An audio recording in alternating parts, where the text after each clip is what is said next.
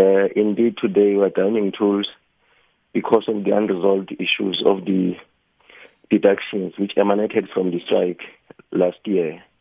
In terms of the agreement that we signed in December and another subsequent agreement that was signed also in March, it was agreed that deductions won't be effected up until such time that the two parties have agreed, uh, more especially on the number of days that should be deducted, because from the union perspective, we don't agree that we should be penalized for the days during which we are lawfully locked out by the employer. Those days are days between the 25th of November to the 5th of December. Now, the second issue now that is leading to the strike today is the issue now of, of, of Parliament charging uh, six members of the union, including myself and other two shop stewards, and also my suspension together with another colleague of mine in June 28.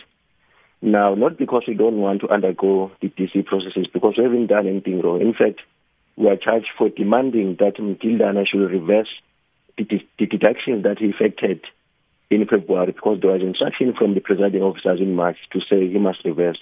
He refused to reverse. Up until today, has not yet reversed.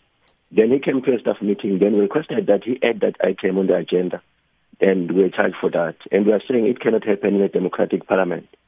Now, now I said we don't refuse to undergo the DC processes because we should all be subjected to the laws of the country. But those processes should be fair and should be procedural.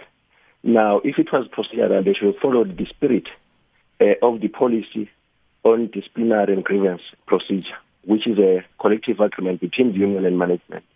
Mr. Tembe, I tell you what, we'll take this forward on Midday Live, but uh, can you tell us whether other uh, workers in Parliament will also be joining this action today and how this is likely to affect the operation of Parliament? Yes, uh, all all union members and also including those who are not, not union members will be joining the strike today.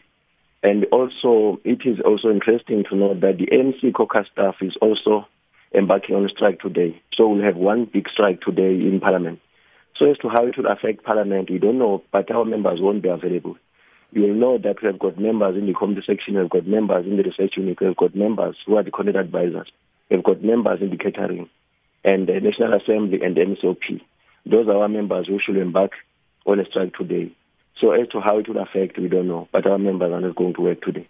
And do you know why the ANC caucus members will be on strike? Uh, midday will take that forward.